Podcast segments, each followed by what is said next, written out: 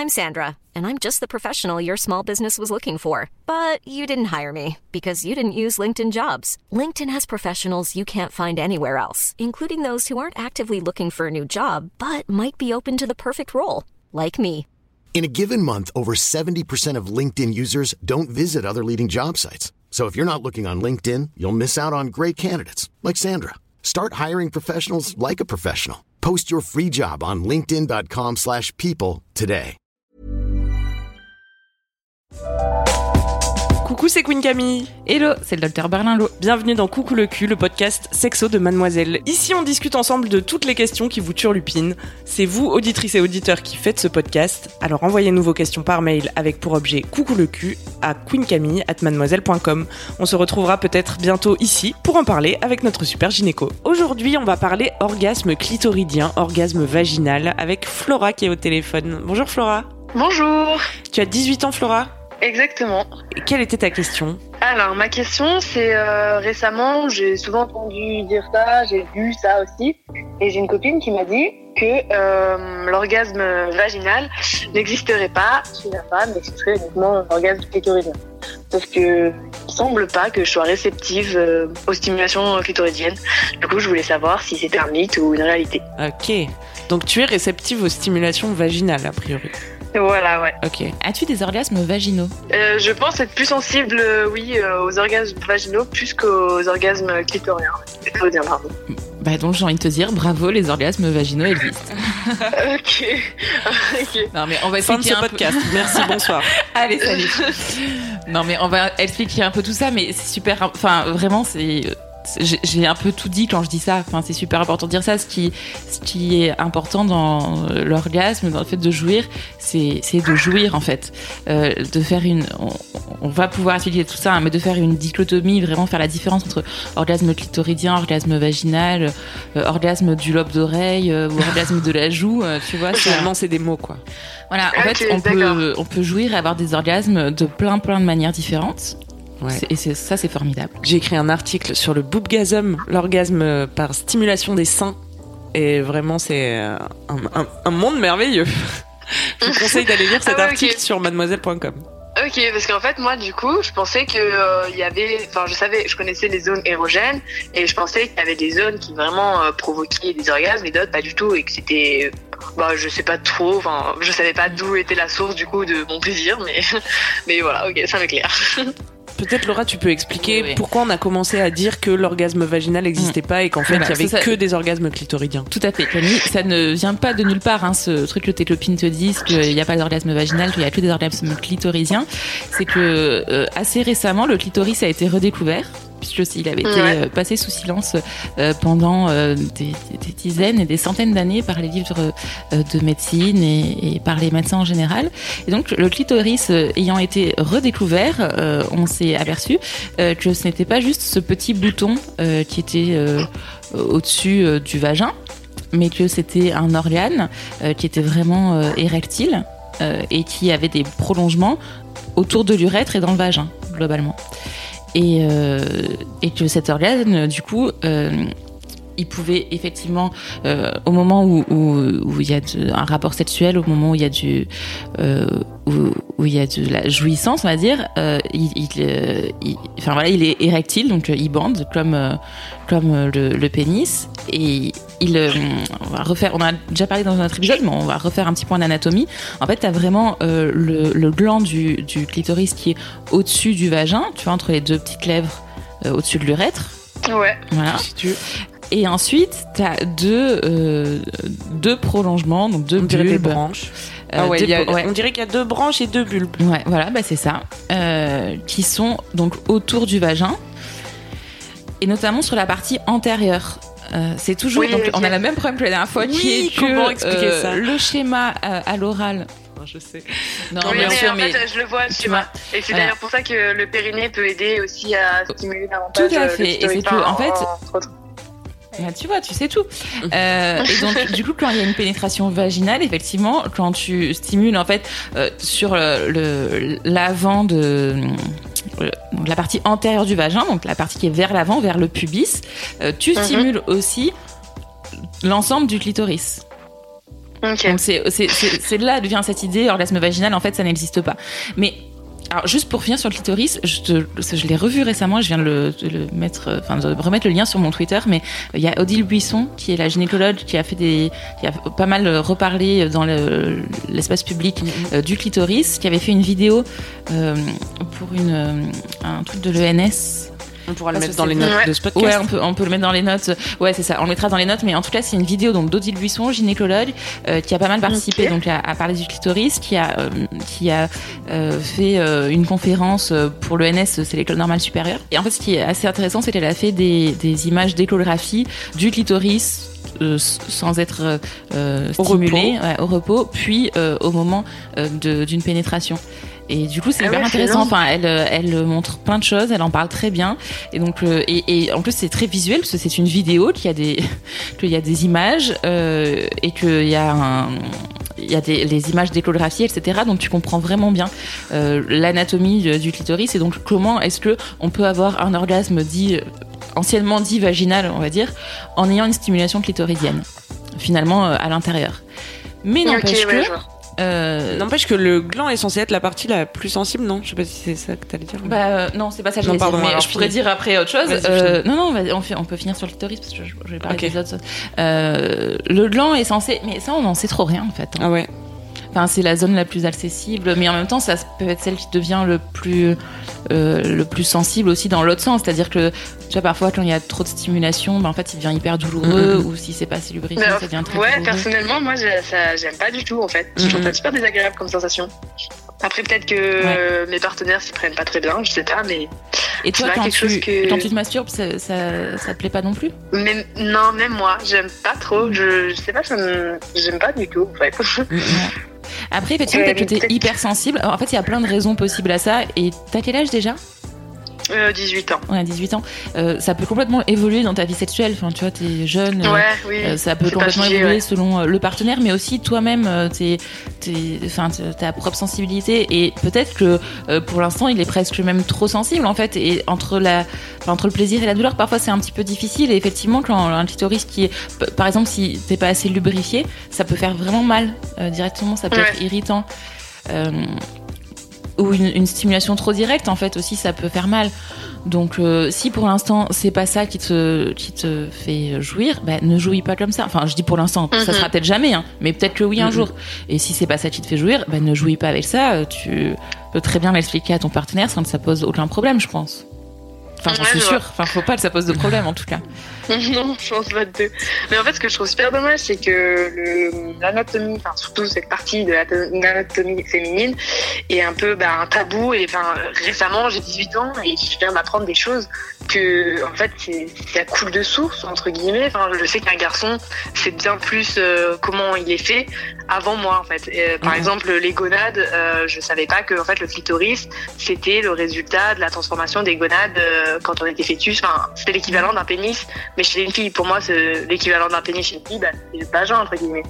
Et je trouve ça assez dommage qu'en fait, on soit pas, on soit pas assez renseigné et que si ça vienne pas de nous-mêmes, vrai, réellement, et que, mm. enfin, pour avoir ces informations, je trouve qu'il faut beaucoup chercher.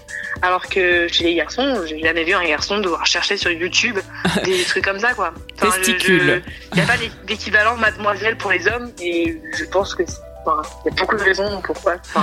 non, mais t'as complètement raison, mais alors, euh, enfin, moi je trouve que ça va quand même plutôt dans le mieux parce que moi personnellement, quand j'avais 18 ans, je n'avais aucune idée de ce qu'était le clitoris. Quand j'étais en première année de médecine, j'ai fait beaucoup d'anatomie, donc je pourrais te. J'avais des cours d'anatomie du cerveau extrêmement détaillés. alors, l'anatomie du clitoris ou de la zone, euh, de la zone sexuelle féminine, absolument pas. Euh, donc, au final, c'est très vrai ce que tu dis mais il y a un vrai changement ces cinq dernières années, je dirais, autour de ça. Ça a commencé à être intégré dans les manuels d'anatomie, de médecine, dans les, dans les manuels euh, au lycée, en biologie. Donc euh, voilà, c'est vrai, t'as raison c'est en train de changer. Il faut continuer à, faire changer les choses. Après, euh, il faut aussi, et ça, Odile Buisson dans sa conférence là, elle le dit très bien. Il faut aussi continuer la recherche euh, sur les sur le sexe féminin. En fait, il y a probablement plein de choses qu'on sait pas bien non plus. Oui, parce que c'est ça aussi, c'est que finalement euh, la, la, la, science, la science ne s'est pas intéressée la science à la vulve au vagin, globalement. Ouais. Étonnant, comme si elle était faite par des hommes. Mais parce que ouais, on, euh, on a fait la- l'anatomie, euh, on a fait tout ce qui est euh, qui concerne l'ovulation, enfin tout, tout ce, ce cycle Ouais. chez la femme en seconde et en première. Et au final, euh, mon périnée, euh, je sais pas ce que, enfin, je- mon périnée, je l'ai appris parce que je faisais du sport. Et euh, récemment, j'ai vu des trucs dessus réellement pour savoir l'utilité de mon périnée. Le clitoris, pareil, j'ai appris ça il y a un ou deux ans, quoi. Et je trouve que c'est, bah, c'est tard, quoi. Mais euh, oui, après, c'est mieux. ouais. T'as que t'as 18 ans, donc c'est parfait pour toi de le savoir à ce moment-là. Et donc continue à en parler autour de toi, n'hésite pas. Et juste, je vais rebondir sur ce que tu disais sur le périnée. Effectivement, le périnée c'est très important et euh, ça peut complètement. euh, en fait, il y a des, il y a des, le périnée, il y a des, euh, des contractions réflexes euh, au moment des rapports sexuels, euh, et avec l'excitation, la pénétration. euh, euh, Il y a une, voilà, des contractions réflexes, mais aussi des contra... enfin, tu peux aussi contracter ton périnée de manière consciente. Et on sait que ça aussi, ça au moment, enfin, notamment au moment de la pénétration. Alors quand je dis pénétration, c'est euh, euh, d'un doigt, euh, d'un Mhm. sextoy, d'un pénis, enfin peu importe, hein, c'est pas que d'un pénis. Mais au moment où il y a une pénétration dans le vagin, de contracter aussi son périnée, du coup, ça stimule l'ensemble de la zone et notamment aussi le clitoris, enfin la partie interne du clitoris. Par rapport au périnée, oui, l'ai vu moi-même. Et puis après, je. En fait, on fait, avec le sport, on fait beaucoup de gainage, etc. Du coup, on a. Je, ressens davantage mon périnée au fur et à mesure des, années. Et j'ai vu la différence lors de mes rapports, etc. Et c'est quelque chose de super utile, en fait. Et juste, voilà, moi, ce que je voulais re- dire aussi tout à l'heure, c'est que, en fait, effectivement, on peut, le, le clitoris, euh, c'est, super important d'en parler, c'est bien d'en parler, c'est bien que tout le monde commence à en parler. C'est, euh, c'est une zone qui, qui est érectile et qui donc peut apporter beaucoup de plaisir, mais c'est pas la seule. Et effectivement, on peut avoir euh, de la jouissance et des orgasmes par plein d'autres stimulations. Euh, on a des terminaisons nerveuses partout dans le corps. Donc il y a vraiment, enfin voilà, quelque chose où ça, ça sert à rien de se ça sert à rien de se mettre euh, euh, des choses en tête en se disant euh, il faut que j'ai un orgasme clitoridien sinon j'ai pas un vrai orgasme. Voilà, enfin tu parlais de l'orgasme des, des, des Ouais, tétons. vois. Bah, Enfin, il y a super. trop de Enfin, normes, et alors si- qu'au final, euh, ouais, je vois. et voilà, et s'il y en a qui ne jouissent qu'avec les tétons, qu'elles jouissent qu'avec les tétons et qu'elles soient heureuses. Enfin, le plus important, c'est d'être heureuse sur le type d'orgasme que tu as, peu importe. euh, Enfin, je pense qu'il faut pas non plus euh, faire euh, ériger le clitoris comme le nouvel organe suprême et, et que tout le monde se Mhm. dise, ben, oh, si on, Vite, ouais, c'est ça, il faut que j'ai un orgasme clitoridien, sinon je n'ai pas d'orgasme. Bah, si, en fait, tu peux avoir un orgasme. De, enfin, le plus important, c'est que tu jouisses euh, et que tu sois heureuse de ta manière de jouir. Louise Petrouchka qui enregistre ce podcast est morte de rire parce que j'ai dit straight to the clito. Mais en vrai, moi j'ai l'impression que c'est un vrai truc, tu vois. On se, rend compte que notre représentation de la sexualité hétéro, en tout cas, elle était beaucoup trop bite centrée.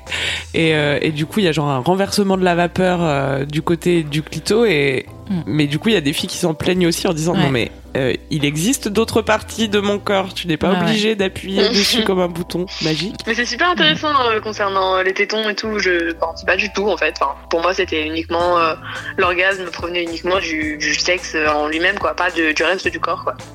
Du coup, c'est Mais ne serait-ce que, enfin après pour rester dans les zones sexuelles, ne serait-ce que la sodomie. hein. La sodomie, il n'y a pas de, il y a pas de stimulation clitoridienne euh, et il y a des femmes et des hommes euh, qui euh, jouissent, jouissent par la énormément euh, anale. ouais, par la stimulation anale. Alors, et de manière différente en plus parce que les hommes il y a la stimulation prostatique qui a pas chez la femme parce que la- l'équivalent de la prostate c'est à côté de l'urètre Ouais. donc euh, c'est c'est complexe en fait la jouissance il y a des facteurs biologiques il y a des facteurs euh, anatomiques physiologiques mais il y a aussi tout ce que tu mets comme vécu et comme euh, un psychosocial dedans. Enfin tu vois euh, quelque chose qui Mhm. s'est très bien passé où tu as ressenti du plaisir bah, ça quand te- c'est un- ça devient un peu après des quand on te retouche une zone. Enfin tu vois tu peux développer aussi des, des zones parce que ton imaginaire euh, et la manière dont tu l'as développé avec quelqu'un ça devient quelque chose de très important. Et, euh, et te toucher cette zone ben, ça te ça te procure beaucoup de plaisir qui peut aller jusqu'à la jouissance.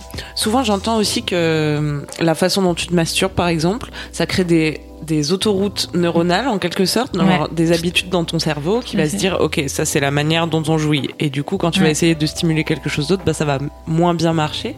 Et est-ce que c'est vrai? Ouais ouais c'est vrai Du coup, ça veut dire que si on s'entraîne à jouir différemment aussi, enfin, c'est un truc fait. dans lequel on peut progresser et, Ouais. bien sûr. Mais dans l'idée où il faut, enfin, voilà, si on a envie et qu'il faut pas se forcer. Enfin, pour revenir sur le clitoris, tu- t'es pas obligé de jouir avec un clitoris, mais effectivement, si tu, tu peux très bien. euh, une émission là sur les podcasts masculins, euh, sur les podcasts masculins, sur les orgasmes masculins euh, de, de Victor Taillon là sur les, les coups sur la table, où il parlait de, de la stimulation de la prostate, Mhm. où en fait à force de stimuler, enfin, globalement il, il conseillait aux hommes de commencer avec un stimulateur prostatique pour pouvoir découvrir leur prostate, parce que c'était euh, un organe interne et que globalement tu t'y as pas beaucoup accès Mhm. et tu t'es jamais dit bon, bah, si je touche ma prostate je jouis et que donc la plupart des hommes en fait avant de stimuler eux-mêmes ne peuvent pas jouir dans une relation à deux parce que genre si ils ont une stimulation trop directe par euh, une femme ou un homme hein, mais euh, euh, et que eux sont pas habitués enfin que leur corps est pas habitué Mhm. bah, du coup ils jouissent pas alors que en s'habituant Mhm. à toucher sentir et ressentir leur prostate eux-mêmes bah, ils développent du coup euh, Les circuits du Ouais. plaisir associés Voilà. à ce truc-là, ouais. C'est énorme. Ok. Mais du coup, euh, la, la théorie du fait que pour le moment, euh, la stimulation clitoridienne, ça me va pas, et ben en fait, peut-être avec le jure un peu, enfin, sans renforcer la chose, mais Mm. en y allant un petit peu tout, de temps en temps naturellement, et ben se dire que dans quelques années, euh, je serai peut-être beaucoup plus réceptive du coup. tout Enfin, à fait Ça Ouais. confirme euh, ce que tu disais. complètement On n'a pas parlé du point G. le point G, c'est euh, c'est sujet à controverse depuis de nombreuses années. Et justement, euh, quand a été décou- redécouvert le, la- le clitoris, on s'est dit que le point G, c'était finalement la zone où il y avait euh, le, le gland de- du clitoris, l'urètre qui passe, le, le clitoris à l'intérieur et puis le vagin. Et qu'en fait, il y avait cette zone qui était hyper... euh, Mmh. Là où tout se rejoint, quoi. voilà, là où tout se rejoint. Et donc, qui procurerait beaucoup plus de, de plaisir qu'ailleurs. Du coup, c'est pas un point qui a été identifié. euh, Ouais. C'est encore sujet à controverse. Et bon, alors, pour, euh, parce qu'il y, a des- y a des femmes quand même qui décrivent que ça leur apporte beaucoup de plaisir. euh, globalement, c'est à, à 5 cm. Je dis toujours un truc différent parce que j'ai une très mauvaise mémoire des chiffres. Alors, toujours 4, 5, 6, je sais jamais. Euh, mais globalement, c'est dans le vagin et pas trop loin. C'est ça que je veux dire. C'est Voilà. que t'as pas du tout Vers besoin d'un pénis de 25 cm pour l'atteindre. C'est vraiment un truc euh, qui, qui est atteint avec un doigt euh, en avant. euh, Enfin, voilà, du coup, dans le vagin, mais en avant vers le clitoris. Eh ben, ça devrait en rassurer quelques-uns. Mais oui, merci pour ta question, Flora. Ça t'a rassuré toi Ok. aussi? Eh bah ouais, c'était super intéressant. Merci beaucoup. Super, merci à Avec toi. plaisir. À bientôt. Eh ben, bonne soirée. Au revoir. Toi aussi, salut. Écoutez, j'espère que vous avez appris plein de choses dans cet épisode sur le clitoris, les différentes façons euh, de ressentir du plaisir. Euh, voilà, et n'oubliez pas surtout, hein, euh, don't go straight to the clito. C'est la fin de Coucou le cul, merci de nous avoir écoutés. Si vous avez aimé, parlez-en autour de vous, partagez avec vos amis, ça lancera peut-être des discussions intéressantes. Pour participer, envoyez votre question à queencamille@mademoiselle.com. Suivez-moi sur ma chaîne YouTube Queen Camille ou sur mon Instagram Queen Camille avec un K. Vous pouvez suivre le docteur Berlingo sur Twitter Laura Berlingo. Si vous avez aimé ce podcast, mettez 5 étoiles sur iTunes et suivez-nous sur votre appli de podcast préféré. On se retrouve vendredi prochain D'ici là, aimez-vous les uns les autres. et surtout, aimez-vous vous.